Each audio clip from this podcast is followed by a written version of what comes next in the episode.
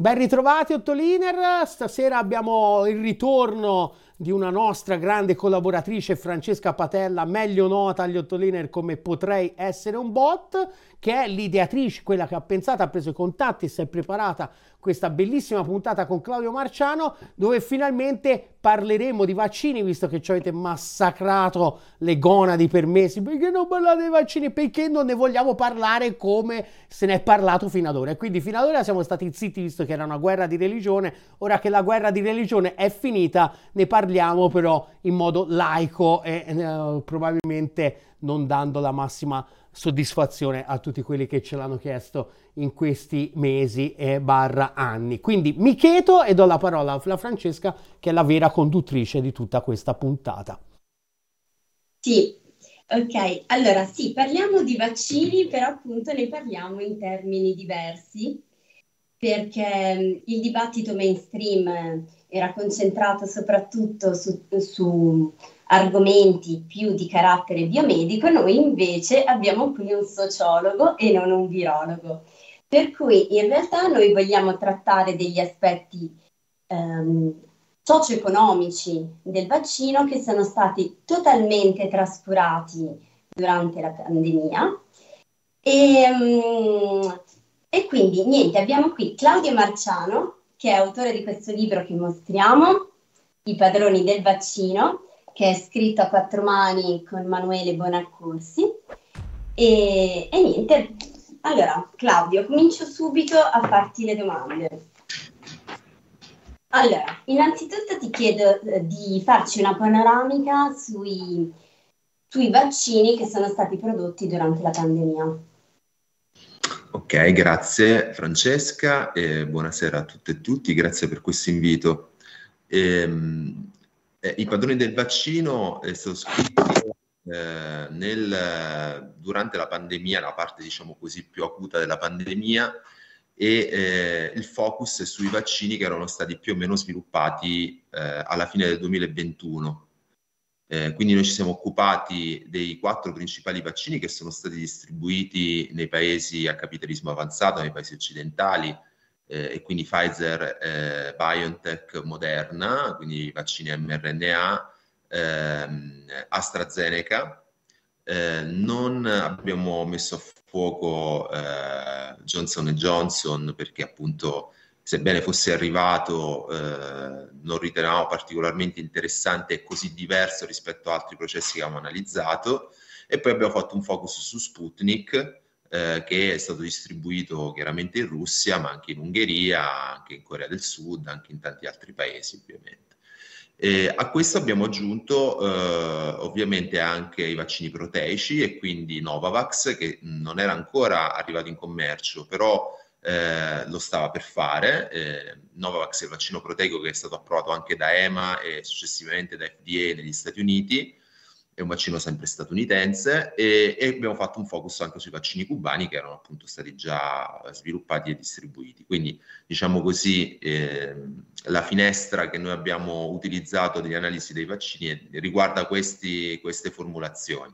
Non abbiamo analizzato i vaccini cinesi, anche se erano stati già sviluppati e prodotti, mh, perché eh, abbiamo deciso di mettere a fuoco, chiaramente eh, non è che potevamo scrivere un'enciclopedia da un lato, dall'altro eh, le informazioni disponibili su quei vaccini erano veramente limitate e, e anche perché il libro... Ehm, come dire, un incontro fra me e Emanuele Bonaccorsi, che è un giornalista di Report, che quando eravamo tutti chiusi dentro casa, lui invece girava per tutto il mondo, bontà sua, e, e faceva servizi dagli Stati Uniti, Israele, Cuba, e quindi abbiamo utilizzato molto del materiale empirico che ha eh, raccolto in quegli anni e che riguardava questi vaccini. In ogni caso, diciamo che eh, riteniamo che sia un congruo numero di casi che ci hanno consentito di sviluppare alcune tesi. Ecco eh, che sono quelle che poi abbiamo sostenuto nel libro. Ok, allora, quindi entriamo un attimo nel merito della questione.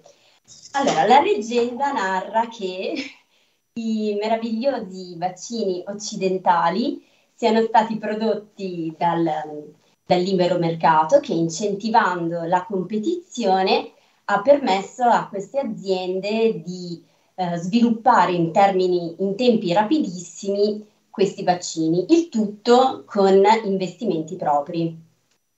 Eh, però voi giustamente fate notare che forse invece c'era un altro attore in questi investimenti.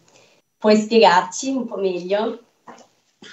Sì, allora, ehm, nel libro noi mettiamo in evidenza, eh, anche portando un po' di dati, eh, come nessuno dei vaccini sviluppati nei paesi eh, occidentali, capitalisti, chiamiamoli come vogliamo, eh, sia effettivamente stato sviluppato eh, dalle aziende che poi ne sono anche direttamente produttrici. Ovviamente loro lo hanno sviluppato dal punto di vista tecnico, eh, ma tutte le fasi, da come dire, la generazione della molecola alla messa in produzione, sono state eh, finanziate con fondi pubblici, fondi dei vari stati, in particolare dagli Stati Uniti che hanno con una politica di innovazione chiamata Operation Warp Speed investito circa 18 miliardi di dollari su sette eh, progetti di cui sei sono andati in porto e eh, con i preacquisti da parte dei paesi europei eh, che hanno quindi preacquistato dosi di vaccini che ancora non esistevano quando sono stati fatti i contratti eh, con condizioni estremamente vantaggiose per i produttori. Quindi un primo elemento da eh, prendere in considerazione è che senza l'intervento pubblico, lo Stato, noi non avremmo avuto nessun vaccino. Questo si aggiunge che le biotecnologie principali con cui sono stati poi sviluppati materialmente i vaccini, a partire dai vaccini mRNA, eh, anche queste eh, sono, eh, sono eh, invenzioni scoperte eh, in base ai casi, ehm, sviluppate grazie a fondi pubblici, in particolare appunto dicevo l'mRNA, le ricerche diciamo così sull'mRNA sintetico, quindi la possibilità di utilizzare questa biotecnologia per delle formulazioni vaccinali eh, risale agli anni 90, a Kathleen Caricò in particolare all'Università di Pennsylvania, un finanziamento stanziato dal National Institute of Health statunitense, eh, ovviamente anche l'adenovirus utilizzato da AstraZeneca, noi chiamiamo AstraZeneca un vaccino che AstraZeneca non ha assolutamente sviluppato perché il vaccino è stato sviluppato da Oxford, che è un'università pubblica, e ehm, quindi proprio c'è la formulazione e tutto il resto è stato sviluppato da AstraZeneca fatto da base industriale come parliamo di un vaccino Pfizer che non è mai stato sviluppato da Pfizer ma è stato sviluppato da BioNTech con i brevetti di Kathleen Caricò e quindi sempre diciamo così con eh, un'invenzione sostenuta e sviluppata in ambito pubblico. Se poi andiamo avanti tutti gli altri vaccini che sono stati sviluppati questo argomento ritorna quindi oltre al fatto che tutte le fasi dallo sviluppo della molecola allo eh, scale up industriale sono state finanziate dal pubblico, anche il contenuto delle formulazioni vaccinali eh, di fatto eh, fa, fa, uso, diciamo così, di biotecnologie e di invenzioni che sono state sviluppate grazie a fondi pubblici. Um, e quindi l'attore statale è un attore che è stato particolarmente importante in questa vicenda e che eh, però, e questo è uno degli argomenti che abbiamo messo in evidenza nel libro, eh, purtroppo diciamo così ha fatto un po' da mano invisibile, cioè, ma invece che esserci quella del mercato c'è stata quella dello Stato, nel senso che eh, i diritti di proprietà sui vaccini sono rimasti nelle mani degli attori privati eh, e questo è stato molto rilevante perché la catena del valore dei vaccini, quindi il processo di produzione di ognuno di questi vaccini, è stato governato dagli attori privati e questo ha rallentato molto, a nostro avviso, e non solo a nostro avviso, noi ci diamo molti studi, molte, a quei tempi insomma c'era People's Vaccine, tutta una rete eh, internazionale con eh, come dire, accademici di primo livello e non propriamente eh, schierati contro il capitalismo come Mariana Mazzuccato e altri che eh, sostenevano queste stesse tesi o Joseph Stiglitz o altri. E, e, e appunto eh, ci risultava assurdo appunto che, ehm, che data la, la, la, mano invisibile dello Stato lo Stato non avesse eh, particolarmente diritto di parola. Lo Stato inteso in generale come istituzione poi base ai diversi governi, certo alcuni avevano più diritto di parola di altri, sicuramente il governo statunitense aveva più peso nell'orientare le decisioni delle aziende di quello che era il governo italiano, in generale la Commissione europea, l'Unione europea, però c'è da dire che in effetti, per esempio, le aziende scelte per eh, aumentare la scalabilità dei vaccini mRNA, quindi produrne più, più eh, dosi, se vi ricordate noi, noi, abbiamo aspettato un po' di mesi perché avremmo dovuto ricevere le dosi già a gennaio, ma in realtà si andava a rilento. Di fatto da maggio, giugno abbiamo cominciato ad avere una quantità di dosi che ci ha consentito di fare una campagna vaccinale a tappeto, perché prima eh, si sono vaccinati appunto gli anziani, poi gli insegnanti, poi i medici, prima i medici, poi gli insegnanti, insomma vi, se vi ricordate c'erano queste scale, diciamo così, questa selezione a monte in base alle categorie che era anche figlia del fatto che non c'erano dosi. E noi quel, abbiamo scritto il libro in quel, in quel momento là e, eh, e sentivamo con come dire, con grande fastidio e con grande dolore il fatto che eh, i, insomma, i, governanti, i primi ministri dovessero andare a bussare le parti di aziende multinazionali private quando avevano interamente finanziato questi vaccini. Appunto, quello che dicevo è che la catena del valore è stata orientata da, dalle aziende private e quindi loro hanno deciso chi, quando, come e perché eh, coinvolgere in, queste, in questi accordi. Questo ha rallentato di molto la distribuzione dei vaccini nei paesi ricchi, ma ovviamente ha avuto delle influenze anche molto rilevanti, drammaticamente rilevanti, anche nei, soprattutto nei paesi a medio eh, e basso reddito. Quindi diciamo che questa scelta poi ha avuto anche delle conseguenze sulla cosiddetta vaccine apartheid eh, e quindi sull'iniqua redistribuzione delle dosi che ha fatto sì che Israele eh, concludeva la campagna della terza dose quando neanche un medico palestinese era stato ancora vaccinato. Ok, allora poi sull'iniqua ridistribuzione ci ritorniamo. Intanto però eh, volevo chiarire quindi un aspetto che ehm, lo Stato quindi ha due modi per finanziare, uno diretto con dei finanziamenti diretti alle aziende, alle multinazionali e uno indiretto attraverso finanziamenti alla ricerca pubblica. Nel contesto della ricerca pubblica quindi vengono sviluppate le nuove tecnologie che poi vengono eh, vendute come eh, brevetti a queste aziende, giusto? Eh, sì, eh, ma lo Stato in realtà, eh, se appunto parliamo di, in generale, per esempio a partire da quello statunitense, che è quello principale che finanzia la ricerca e sviluppo in ambito farmaceutico, finanzia anche la ricerca privata, cioè la maggior parte dei finanziamenti sono erogati a favore di università che sono università private eh, o reti eh, di, di start-up, spin-off, eccetera, che hanno magari eh, già molto capitale privato. Quindi eh, la ricerca pubblica fino a un certo punto, la ricerca rimane, diciamo così, privata anche se finanziata da risorse pubbliche. Questa è una okay. precisazione, ma per il resto sottoscrivo tutto. Ok, perfetto. E quindi adesso volevo un attimo parlare con te proprio di questo fatto dei brevetti, per cui il ricercatore che ha sviluppato una data idea vende il brevetto alla, alla multinazionale che dunque dispone di questa te- tecnologia come di una proprietà privata. Allora, durante, il, um, durante la pandemia si è un po' parlato di questo perché alcuni sostenevano che i brevetti dovessero essere rimossi, altri invece ehm, decantavano le lodi dei brevetti, in particolare dicevano no, ma se noi togliamo i brevetti nessuno vorrà più investire in ricerca, oppure si diceva senza i brevetti i vaccini non sarebbero mai nati o un'altra cosa che si diceva era che comunque non serviva a niente togliere i brevetti perché i, i, i paesi più poveri, quelli a, a reddito medio-basso, comunque non disponevano delle tecnologie per produrli. Voi invece smentite tutto questo. Sì, assolutamente. Ehm, lo, lo, smentiamo perché ehm, eh, in primo luogo eh, in primo luogo, appunto, c'è da dire che la richiesta di un waiver cosiddetto su, sui brevetti e quindi su una sospensione provvisoria del TRIPS, che è il trattato internazionale che regola i diritti di proprietà sulle invenzioni e anche sulle invenzioni farmaceutiche, questa richiesta era stata chiesta non, non, da un gruppo di associazioni, ma da due terzi della popolazione mondiale tramite i loro governi. Quindi India e Sudafrica avevano guidato questa richiesta, sostenuta dalla Cina, e, e da tantissimi altri paesi.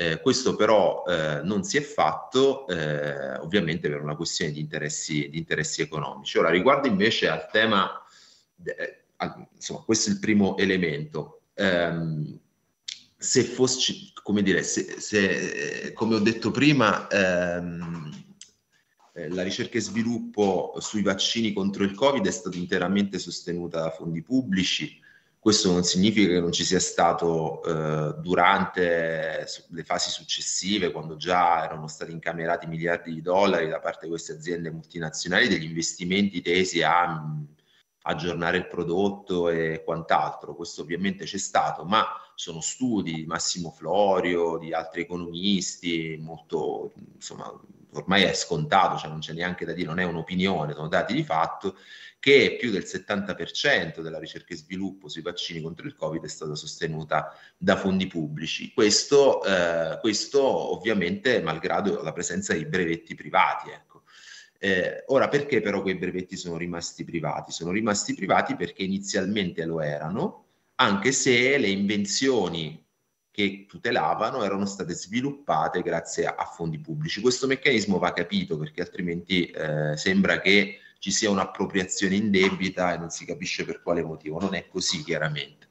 Eh, c'è un modello di innovazione che eh, ha retto fino al 2020, quindi fino a prima del Covid, che mh, prevedeva questo tipo di fasi, cioè un finanziamento della fase esplorativa della ricerca con fondi pubblici, quindi quando bisogna proprio scoprire la molecola o la combinazione di molecole, lo dico così anche se è un po' rozzo dirlo, ma giusto per capire, insomma, la parte proprio più tecnica, ecco questa che ha moltissimi rischi è sempre stata sostenuta da fondi pubblici. Senza il contributo eh, pubblico alla ricerca non avremmo praticamente nessuna delle più importanti invenzioni della microbiologia, della, insomma, della, della, della genetica di adesso, insomma, non avremo sostanzialmente niente.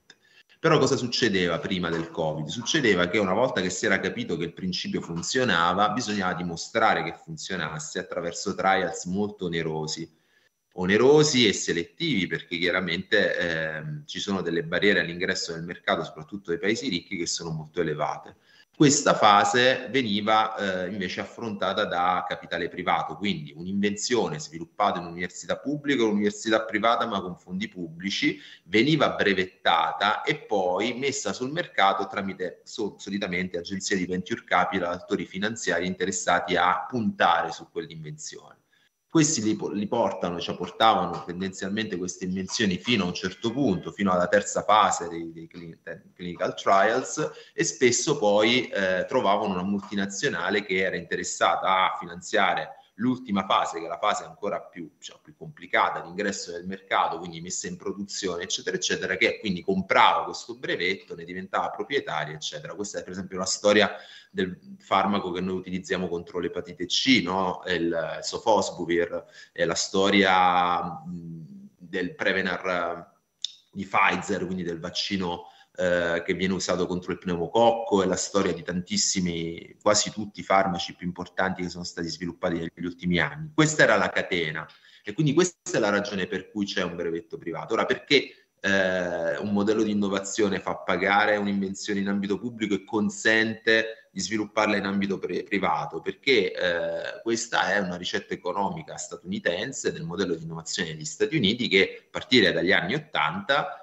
eh, hanno eh, concentrato, no? hanno fatto due politiche, una tesa a consentire alle università di brevettare privatamente le invenzioni e di metterle sul mercato e dall'altra di incentivare la finanza a occuparsi di questo ambito che è un ambito di, ad alto rischio ma con de, delle possibilità di investimento molto elevate.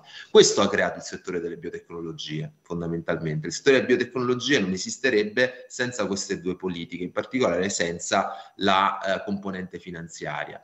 È ovvio che un sistema del genere si può reggere solo sull'incentivo che se poi tu finanzi una parte della ricerca puoi detenere il monopolio su uh, quel tipo di invenzione per vent'anni e fare di fatto una, una, una, strategia di prezzo che preferisce. Questa è la ragione anche per cui il costo dei farmaci è aumentato notevolmente. Chiaro che questo è una roba che conviene solo a un, a un governo, a uno Stato, cioè a, quello statunitense che poi prende le tasse da questi soggetti, perché tutti gli altri invece ci vanno solo a rimettere, ci vanno a rimettere perché devono pagare dei farmaci che costano tantissimo e che invece potrebbero costare molto di meno, ma che costano tanto perché quel sistema si autosostiene così. Quindi il governo statunitense gli conviene fare questa cosa, ma tutti gli altri no. E il fatto che... Ehm, eh, non si sia stati in grado finora di sviluppare un'architettura, eh, questo questo negli Stati Uniti. Poi chiaramente non ci sono solo gli Stati Uniti, questo è, una, è un discorso che può valere anche per altri paesi, ma molto meno. Sicuramente comunque i due terzi dell'umanità questo sistema lo subisce. E, eh, e, e, e, quindi insomma questo è il tema, quindi non è che brevetti qualcuno se ne appropria e vengono rubati, stanno all'interno di un sistema che ha delle regole. Queste regole però, poi con l'arrivo della pandemia, queste regole sono saltate completamente perché tutte le fasi sono state investite da fondi pubblici e quindi anche le fasi che venivano prima prese da venture capital, prima dalle, dalle multinazionali, sono state interamente finanziate. Quindi anche la ragione legale che giustifica il diritto di proprietà, meno un po' meno, però qua c'è da dire una cosa, e chiudo perché poi sto prendendo troppo tempo, però non a caso noi abbiamo vaccini costruiti con biotecnologie proprietarie, cioè le aziende hanno sviluppato formulazioni di questo tipo anche perché avrebbero, grazie a questo tipo di strategia, potuto detenere i diritti di proprietà. Ecco. Eh sì, e tu infatti dici che eh, ci sono diversi modi in cui di fatto la presenza dei brevetti um, ostacola l'innovazione scientifica e oltretutto condiziona sia i trial sia um, proprio uh, la selezione del tipo di tecnologia su cui investire. E, sì. E Questa è la tesi più importante secondo me del libro, quantomeno a mio avviso è la tesi più importante del libro e che è anche forse una cosa un po' diversa che, ancora non ha, che forse non abbiamo visto ancora bene e su cui io poi sono andato avanti anche con altre ricerche. Eh, la tesi è, è, appunto è che noi abbiamo dei vaccini che eh, sono immagine e somiglianza dei produttori e la ragione per cui abbiamo questi vaccini non è che vi sia stato un momento in cui un consesso di scienziati tra università, imprese, eccetera, si è messo d'accordo per capire quale fosse la migliore formulazione. Ce l'abbiamo così perché essendo stato stimolato il mercato a dare una risposta, il mercato ha risposto nell'unico modo in cui sa rispondere, cioè attraverso soluzioni che, eh, come dire, sono alla sua portata. No? Ogni azienda ha eh, nel proprio portfolio in un sistema che funziona come ho descritto prima, quindi un sistema che funziona in cui il valore è il brevetto, no? tutto il valore è concentrato nella parte immateriale della, del processo di produzione. Tutte le aziende ormai da anni, da decenni si sono adeguate a questo modello, quindi hanno imparato a fare le cose solo in base a quello che in qualche modo possono valorizzare dal punto di vista economico-finanziario. Quindi noi abbiamo dei vaccini che da un lato non potevano che corrispondere a immagini e somiglianza dei produttori perché almeno per tutti i produttori che abbiamo i più importanti, Moderna e BioNTech in particolare, quelle aziende non erano in grado, o Novavax, non erano in grado di farlo diversamente, cioè sono aziende che esistono perché usano l'mRNA o usano le nanoparticelle ricombinanti nel caso di Novavax, non esisterebbero altrimenti.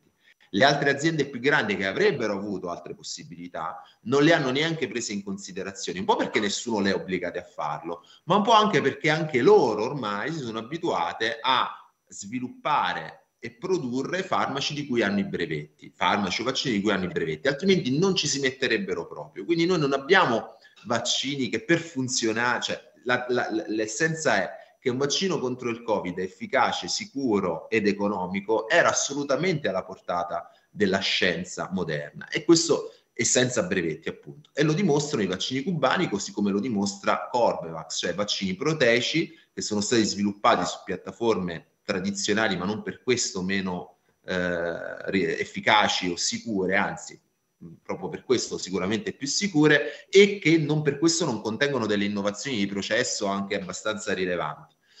E, e, e, questo fa un po' cascare l'asino, secondo me, ci fa vedere un attimo come funziona il, il sistema che ha dato delle risposte. No? Non so se, se, si è capito. Quindi noi non è che chiaramente non, non avremo vaccini che non funzionano perché non avrebbero mai potuto superare i trials, non sarebbero mai stati messi in commercio se fossero stati inefficaci o pericolosi. Quindi io non sostengo, non sosteniamo nel libro che noi abbiamo dei vaccini che sono stati fatti così perché conveniva alle aziende. Chiaramente quello era, come dire, la frontiera 1, ma il modo in cui sono stati disegnati non è stato disegnato per funzionare contro il Covid, ma per funzionare contro il Covid con i brevetti. Perché se non fosse stato così, nessuno l'avrebbe proposto. Sì, è come se tu dovessi andare da A a B e invece di scegliere la via lineare volessi passare per forza da C, dove C è il brevetto che ti garantisce il monopolio su quel farmaco. Esatto, esatto. Però sull'mRNA non abbiamo una controprova,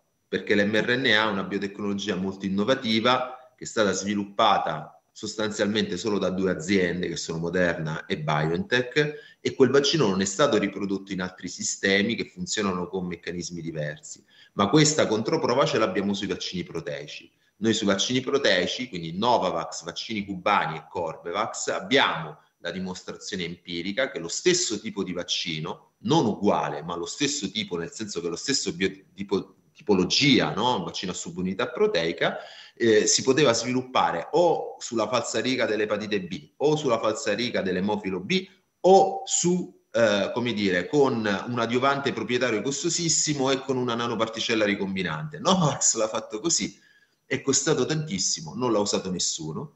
I vaccini cubani sono stati fatti nell'altro modo, sono costati tanto per Cuba, ma poco rispetto a quello che è costato il vaccino, molto poco rispetto a quello che è stato eh, il vaccino Novavax e sono stati utilizzati per vaccinare decine di milioni di persone, ben oltre Cuba, perché anche in Iran, anche in Messico, anche eh, in Bielorussia, anche in Vietnam e altri paesi sono stati usati i vaccini cubani e Corbevax è stato usato, sviluppato negli Stati Uniti, attenzione, da un'università privata degli Stati Uniti, ma che è un ente no profit che si occupa di innovazione sociale e poi prodotto da un'azienda indiana con 80 milioni di indiani che sono stati vaccinati con quel vaccino che praticamente è la fotocopia di uno dei due vaccini cubani più eh, conosciuti che è Abdala. Quindi noi abbiamo sui vaccini proteici la, dire, la visibilità di un meccanismo che non si è attivato in quel caso perché chi ha agito erano aziende pubbliche o no profit e non avevano lo scopo di valorizzare un brevetto. Eppure loro il vaccino contro il Covid l'hanno fatto rapidamente, efficacemente e con grande sicurezza.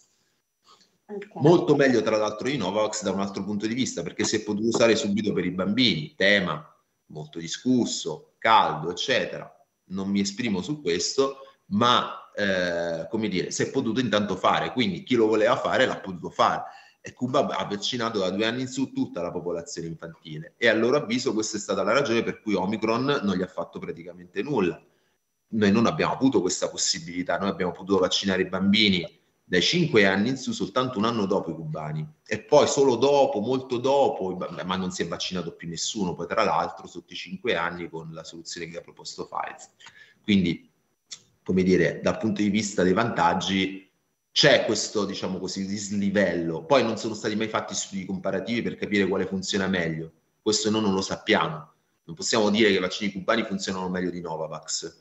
Possiamo però dire che tutti e tre, quattro, quanti sono, funzionano perché hanno i dati, milioni ormai, decine di milioni nel caso dei cubani, Novavax no, però hanno i trials eh, su qualche decina di migliaia di persone e quindi noi non possiamo dire che non funzionano. Funzionano, non si sa quale funziona meglio, però funziona. Poi tra l'altro funzionare meglio è tutto un discorso relativo alla variante che circola, la situazione epidemiologica, cioè, eh, sono discorsi che neanche si possono fare dal punto di vista tecnico, qui Fabrizio Chiodo altri sarebbero molto più bravi a spiegare, ma eh, sono anche discorsi che insomma valgono poco.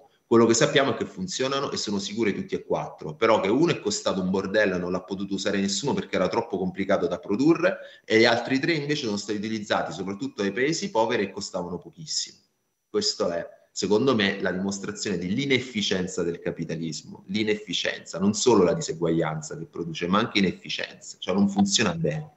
Infatti, prima poi di passare più nel dettaglio a Cuba, io volevo un attimo finire con um, questo tema dei brevetti che ha permesso appunto uno sviluppo incredibile di disuguaglianza, ha provocato una, um, delle disuguaglianze incredibili sia da un punto di vista economico, perché di fatto ha concentrato ricchezze nelle mani uh, delle aziende, delle multinazionali che possedevano il, il monopolio dei brevetti e uh, al tempo stesso ha comportato un'iniqua distribuzione dei vaccini. E, e, quindi volevo chiederti un attimo di approfondire questi due, due aspetti. Eh, Anche ehm. dici tra l'altro chi c'è dietro Pfizer, chi sono, i maggiori investitori di, di finanziatori di Pfizer. Eh no, Pfizer, Moderna, po' tutti. Ma guarda, io, io un'ideina ce l'ho, così vaga, eh, mi viene in mente, insomma, chi, chi potenzialmente sarebbe. Inizia con la V e con la B? Ah, eh, no, in realtà non è lui, non, non, no, io Gates non è, non è, coinvolto direttamente nel capitale, non, non, non mi risulta. No, vabbè, Pfizer, immagino BlackRock, Vanguard e State eh. Street eh. abbiano la maggioranza come di qualsiasi eh. grande azienda del mondo, quindi non vedo perché sì, dovrebbero sì. fare eccezione. Ecco.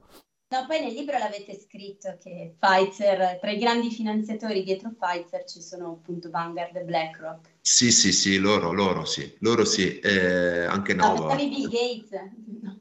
Sì, Bill Gates, dicevo, Bill Gates ha un altro ruolo molto importante di sostegno a questo tipo di sistema, eh, però non, la Fondazione Gates non mi risulta no, no, che abbia quote azionarie di, di queste aziende, ma comunque poco conta. Eh, Vanguard e BlackRock, cioè, allora, mh, mm, un altro meccanismo interessante è che mh, mm, uno pensa a queste aziende come insomma, aziende enormi, però che appartengono a una qualche famiglia, no? un po' come la Fiat con gli Agnelli e l'Olivetti, che adesso abbiamo un po' questa visione molto provinciale di capitalismo. Ovviamente non è così.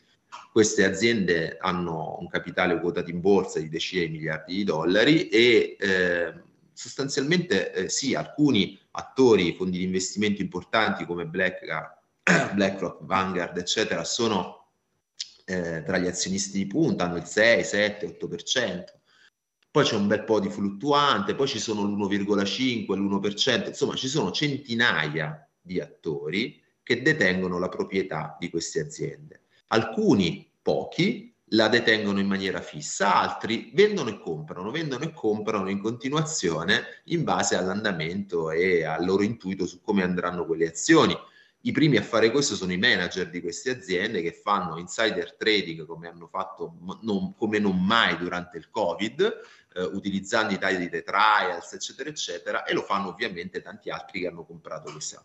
Chiaramente questo influisce molto su l'orientamento alla ricerca di queste aziende, perché i loro datori, di, come dire, gli shareholders sono quelli che sono anche i proprietari.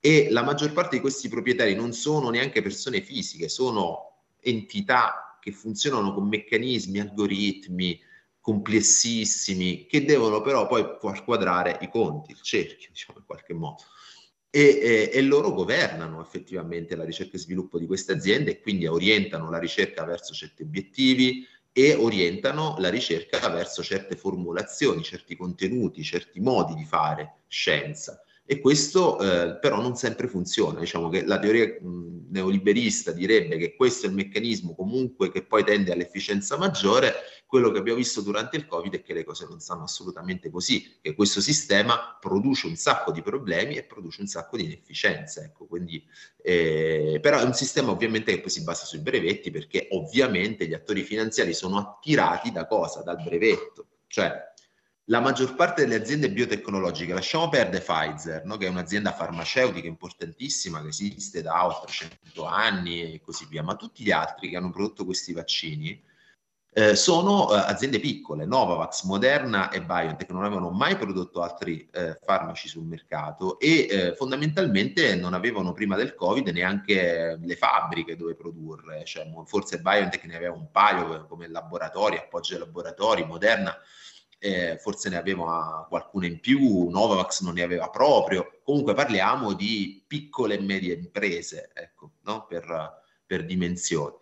E, ehm, eh, ovviamente queste, queste, imprese, come tutte le altre del loro settore, quello biotecnologico, non producono utili tramite le vendite dei prodotti, almeno fino a prima al Covid, ma le producono proprio tramite questa compravendita di azioni che, che rende redditizio un mercato che raramente riesce a sviluppare prodotti, proprio perché è molto difficile superare le forche caudine dei regolatori e anche molto difficile far funzionare, eh, far funzionare le biotecnologie se il gioco è far funzionare una biotecnologia che non ha nessun altro. Se il gioco è quello di no, sviluppare molecole rare, sperimentali, perché sono brevettabili, perché in questo modo tu puoi fare una strategia valo- no, di, di, di, prezzo che, che, dà valore a come vuoi tu, cioè che, che fa aumentare il costo quanto vuoi tu, è più difficile far, fare i cosiddetti farmaci better than the Beatles, questa è l'espressione che viene usata da Scan e le altri bravissimi autori che hanno fatto un pezzo fenomenale su Nature pubblicato nel 2012,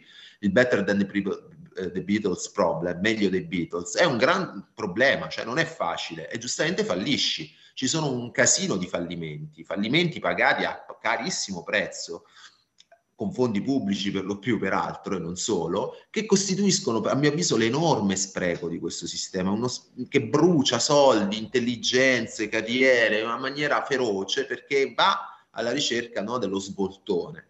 E con il Covid, con il Covid queste biotecnologie a cui nessuno più dava due lire, cioè l'mRNA, le, le particelle, no, non dico non dava due lire, non voglio esagerare, però sì, ecco, non stavano messe bene cioè, Moderna era sotto proprio a pezzi, era un'impresa sostanzialmente fallita, Novavax la stavano escludendo dal Nasdaq, cioè stiamo parlando di attori ormai su cui pochi credevano. Il Covid le ha, le ha consentito, le ha rivitalizzate, cioè, cioè, e, e, per fortuna che ha funzionato, cioè nel senso state anche un po' fortunati, poi sicuramente capaci, no? Eh, però senza il SARS-CoV-2 eh, noi eh, a qualcosa l'mRNA ancora non abbiamo capito a cosa ci servisse. Ecco, so la, le, le, le, sperimentazioni contro i tumori, in cui io personalmente credo molto, spero tanto, insomma sarebbe stupendo, meraviglioso, finora non avevano, cioè, non avevano dato risultati eh, importanti tali da arrivare sul mercato con un prodotto.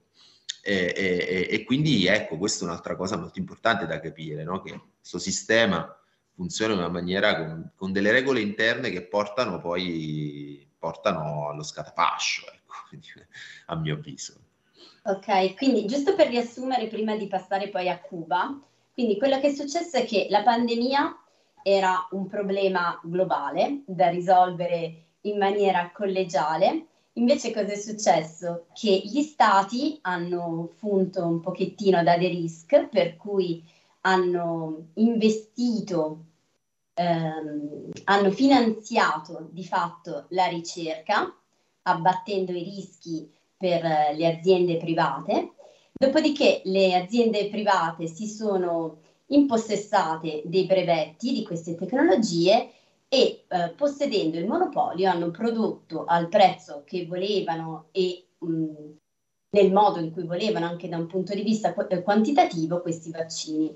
Tra l'altro, giusto adesso tu non l'hai detto, però ricordiamo che questi vaccini a mRNA si prestavano anche molto poco in sé alla distribuzione da tutte le parti del mondo perché l'mRNA è una molecola estremamente delicata che richiede una conservazione a bassissime temperature, quindi erano sia troppo cari per i paesi a basso e medio reddito e per di più appunto richiedevano delle tecniche di conservazione che di per sé sono anche onerose e difficili da trovare in questi paesi.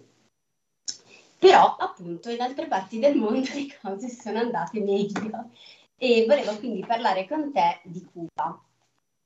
Sì, ecco, io ho studiato poi il sistema biotecnologico cubano anche, anche proprio a Lavana, ho fatto una visiting research all'Università di Lavana, ho avuto la fortuna e la possibilità di essere a contatto diretto con i principali scienziati di quel sistema e anche con gli scienziati che sono occupati di sviluppare i cinque diversi vaccini contro il Covid che eh, questo paese che è il PIL della Campania e che è sotto embargo da 60 anni che è un paese eh, che, che, che, vive una crisi economica feroce da, da, almeno 5 anni, insomma un paese da cui non ti aspetteresti mai eh, una cosa del genere, invece no, è, riuscita, è riuscita in una grande missione. Quindi ho avuto la fortuna di la possibilità di approfondire.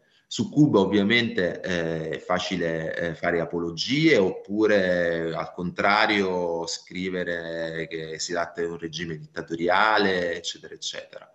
Eh, restiamo semplicemente sui fatti, no? cioè, non ci fa, cerchiamo di non farci condizionare dalla partigianeria politica.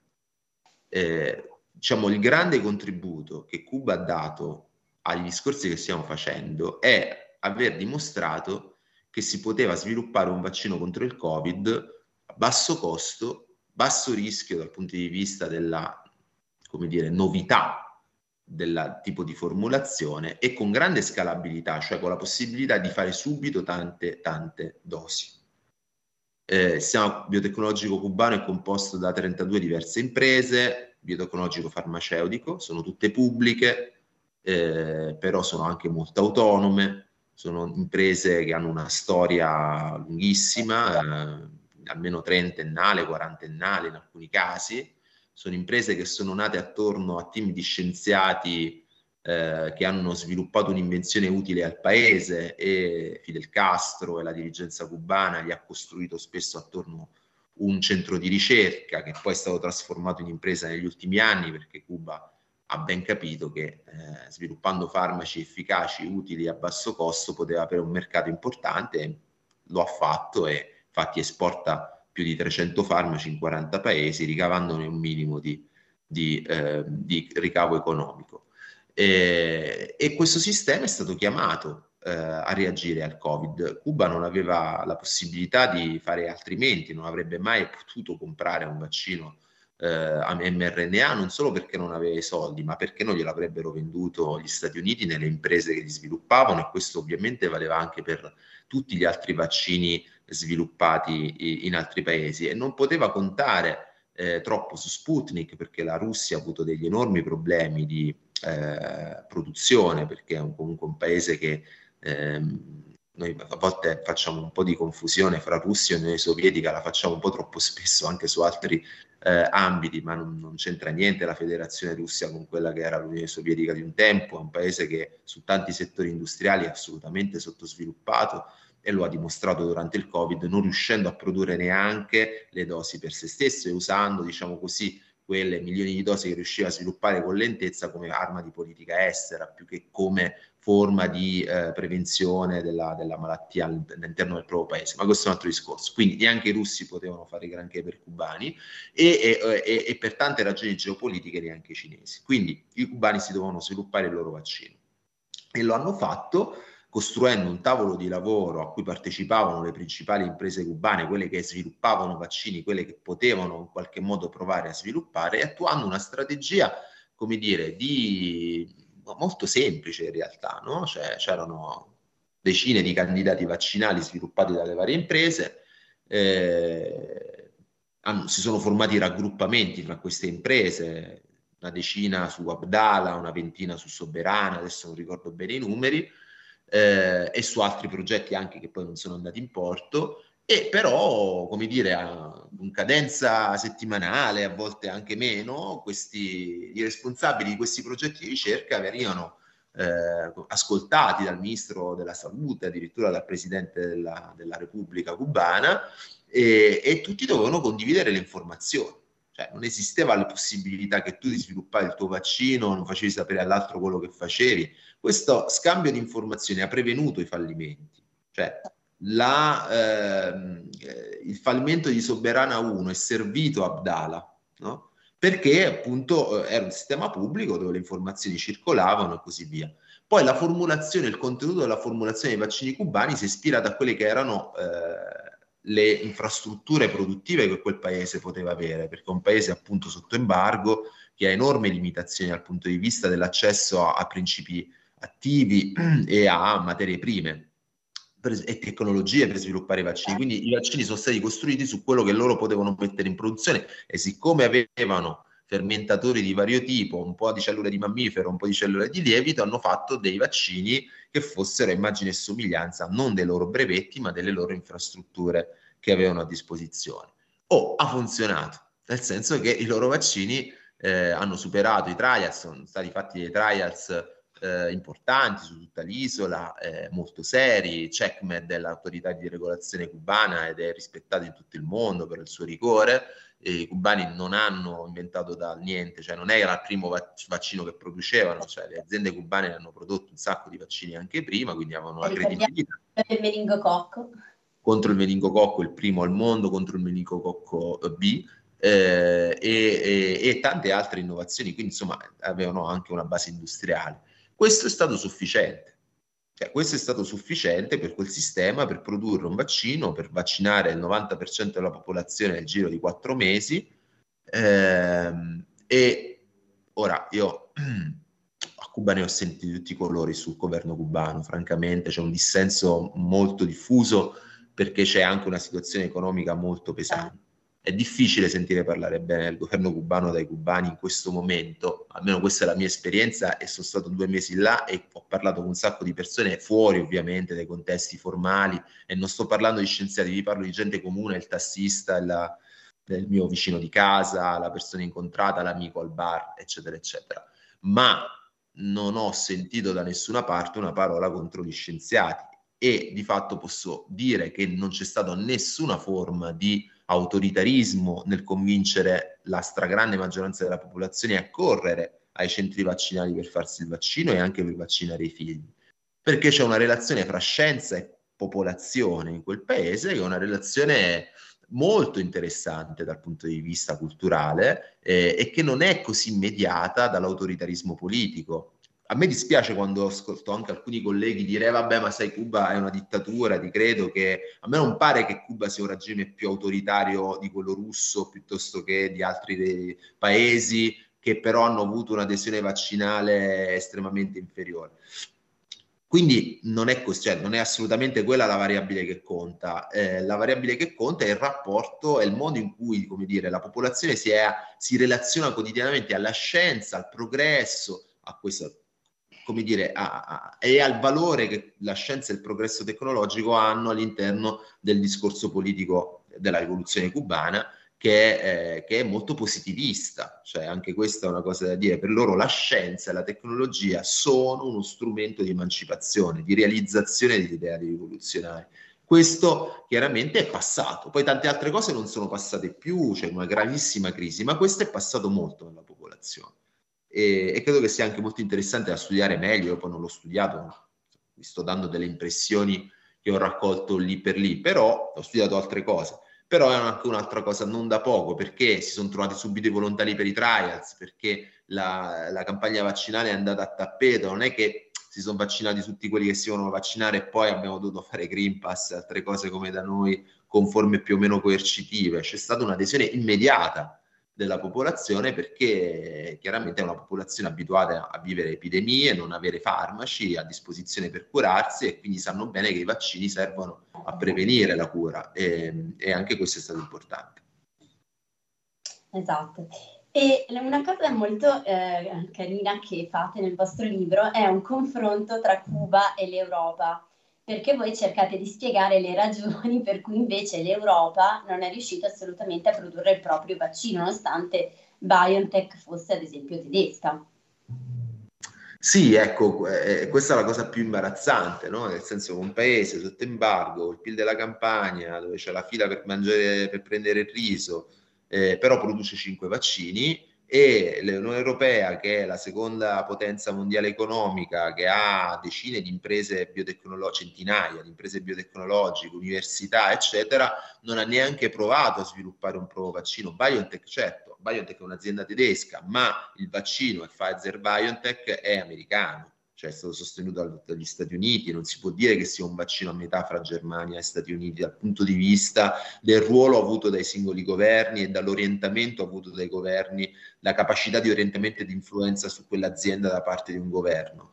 E, ehm, eh, questo ci dice della, dire, della, del fatto che eh, abbiamo bisogno di cambiare completamente la politica di innovazione del nostro continente eh, abbiamo bisogno di riportare in ambito pubblico la ricerca e sviluppo in campo vaccinale sicuramente, ma anche più ampio in alcuni settori nell'ambito farmaceutico sicuramente. Questo significa avere una struttura di ricerca reticolare che mette insieme quello che già c'è, ma potenziata, con un intervento importante dal punto di vista economico-finanziario, che può detenere i diritti di proprietà delle invenzioni e poi e poi avere anche una propria catena produttiva. Ora, questo si può costruire in tanti modi, non dico che dobbiamo formare nuovi centri, possiamo mettere in rete quelli esistenti, ma l'importante è che il controllo di questa rete sia un, un controllo pubblico, perché in questo modo i fondi per la ricerca che portano a un risultato rimangono in ambito pubblico ed è il pubblico che decide come utilizzare.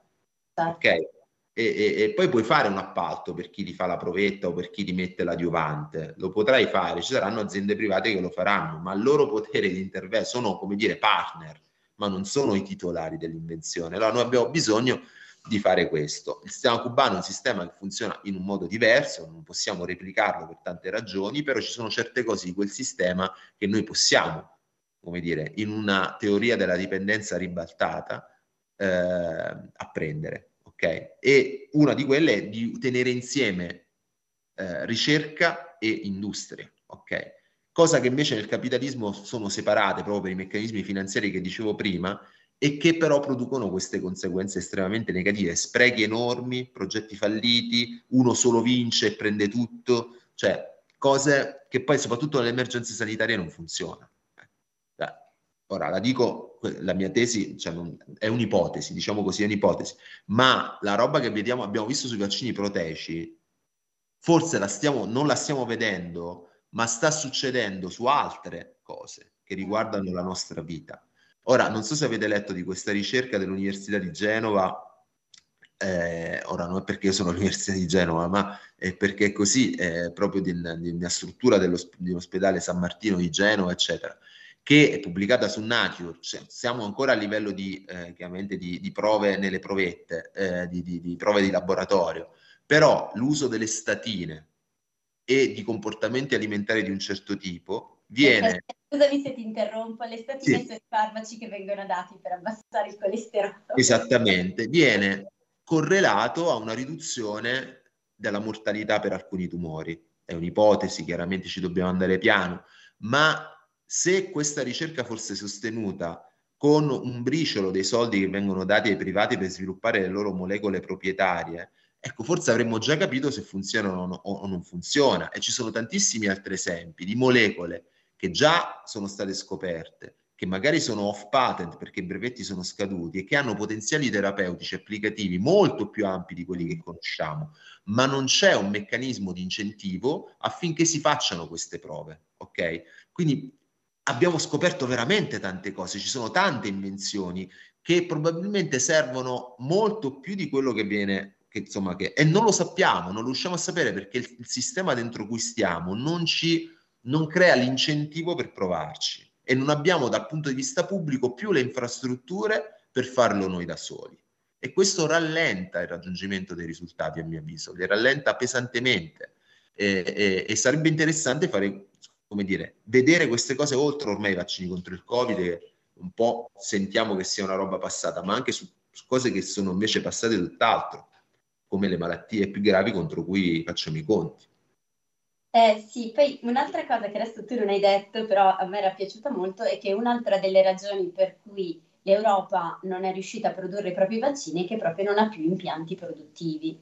Eh, non li aveva eh. più, perché un tempo li aveva, almeno alcuni paesi li avevano avevano soprattutto in Olanda, eh, in Svezia, c'erano delle infrastrutture che facevano ricerca e sviluppo industriale di, di, di vaccini, smantellate negli anni 90 perché appunto eh, il processo diciamo così, di ristrutturazione capitalistica anche dell'industria farmaceutica ha reso obsolete quelle infrastrutture e, e soprattutto di troppo in un sistema che doveva puntare sulla finanziarizzazione, sui brevetti, eccetera, eccetera. Mm, questo mi fa dire anche un'altra cosa, mi fa dire che forse non c'era altro modo per arrivare a un vaccino nei nostri paesi se non nel modo in cui siamo arrivati, cioè la dipendenza di percorso, questo meccanismo che si rinforza no, da solo, non riguarda solo le aziende, No, io so fare solo questo, quindi il vaccino non te lo posso fare solo così che vuoi da me. Io sono Novavax, ho il brevetto sull'adiovante, esisto per quello, l'adiovante sperimentale e proprietario, vuoi che non faccia un vaccino con l'adiovante proprietario sperimentale, che ci metti sali d'alluminio, sarei un cretino, non lo posso, non lo so fare più neanche, ok? So fare solo quello. Ma questo riguarda anche gli stati. Cioè gli stati non, ha, non hanno, è come ai tempi del Medioevo con gli eserciti dei mercenari, non hanno le infrastrutture per poter agire in maniera diversa e quindi devono genuflettersi e far passare e giustificare cose che sono ingiustificabili, ad esempio pagare tutti i vaccini e farli usare ai privati, farli guadagnare solo a loro, farli decidere a loro con chi, dove, quando e perché distribuirli, cioè siamo in una situazione di questo tipo. Eh. E niente, allora, visto che ci abbiamo alla fine, volevo chiudere un po' con una nota di ottimismo. Poi tu, Giuliano, hai altre domande? No, io eh, siete stati così bravi che abbasserei decisamente il livello, quindi per la prima volta nella storia di Ottolina sto zitto perché veramente impeccabili sia Francesca che Claudio, veramente super intervista. E no, volevo chiederti quindi quali sono i modelli che, le alternative che proponete voi, perché voi alla fine ne proponete un po'.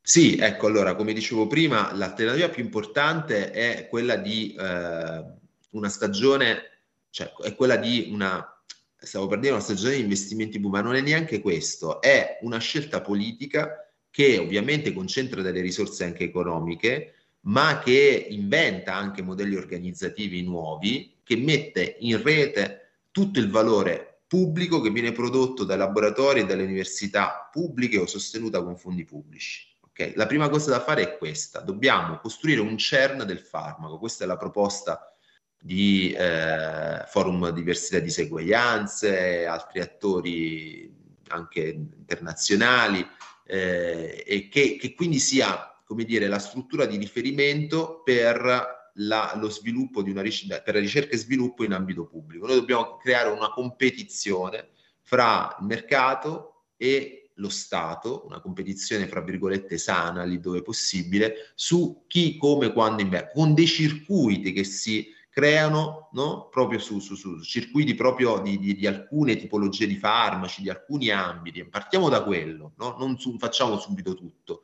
partiamo da quello. I vaccini, per esempio, che sono un'industria difficile, complicata, sono pochi quelli che li producono. Cioè, ora il Covid è stato il grande affare dell'industria vaccinale, ma insomma, prima del Covid non è che era un'industria così profittevole eh, eh, I vaccini che hanno quindi un'appetibilità relativa per il mercato sono un grande, però, eh, come dire, hanno un grande valore strategico sanitario. Quindi ecco, già su quello che questa infrastruttura si occupasse quello sarebbe una gran cosa. Poi c'è da riformare completamente, ma lo diciamo così per modo di dire, siamo in un mondo eh, che va completamente in un'altra direzione, però noi ci ostiniamo comunque a dirlo, bisognerebbe riformare completamente il TRIPS, perché è un perché è un trattato completamente iniquo che non consente a paesi che hanno comunque anche mh, infrastrutture importanti, e Cuba non è tanto tra questi, ma parlo soprattutto del Brasile, dell'Egitto, di, di, dell'India, della Thailandia, di essere, come dire, di poter sviluppare farmaci fondamentali salvavita a basso costo per le popolazioni e per le popolazioni dei paesi che comunque non riescono ad avere accesso a, alle invenzioni sviluppate nei paesi ricchi. E poi, eh, come dire, su Cuba in particolare, lasciatemi dire questa cosa, eh, Cuba ha 16 società miste in giro per il mondo, fatte con partner privati, a volte addirittura in un caso statunitense, cioè non è una proposta, è una speranza la rimozione del bloccheo, perché quello è un paese che comunque avrebbe molti farmaci molto utili per le nostre popolazioni e, e non... Eh, noi non possiamo avere accesso al loro mercato perché anche se formalmente nulla glielo impedisce, di fatto politicamente tutto glielo impedisce. Quindi eh, ecco, su questo un impegno maggiore per la rimozione del bloqueo e, e perché la scienza cubana e, e, le imprese pubbliche cubane possono, scusate che c'ho un mostro qua, le imprese pubbliche cubane possano commerciare, ecco, come, come tutti gli altri. Va bene. Chiarissimo, chiudo e basta perché appunto mi avete tolto ogni parola di bocca. Grazie veramente tantissimo Claudio, debutto della Francesca da conduttrice direi superlativo. Eh, su questa cosa qua del Trips penso che sarebbe carino anche proprio ritornarci magari la prossima volta che ti invitiamo facciamo proprio un focus ad hoc su questa cosa qua che è un tema assolutamente fondamentale del quale non ci siamo mai occupati, non abbiamo mai approfondito. Grazie a tutti gli ottoliner, grazie ancora Claudio, grazie, grazie ancora Francesca. Ciao, a presto. Ciao.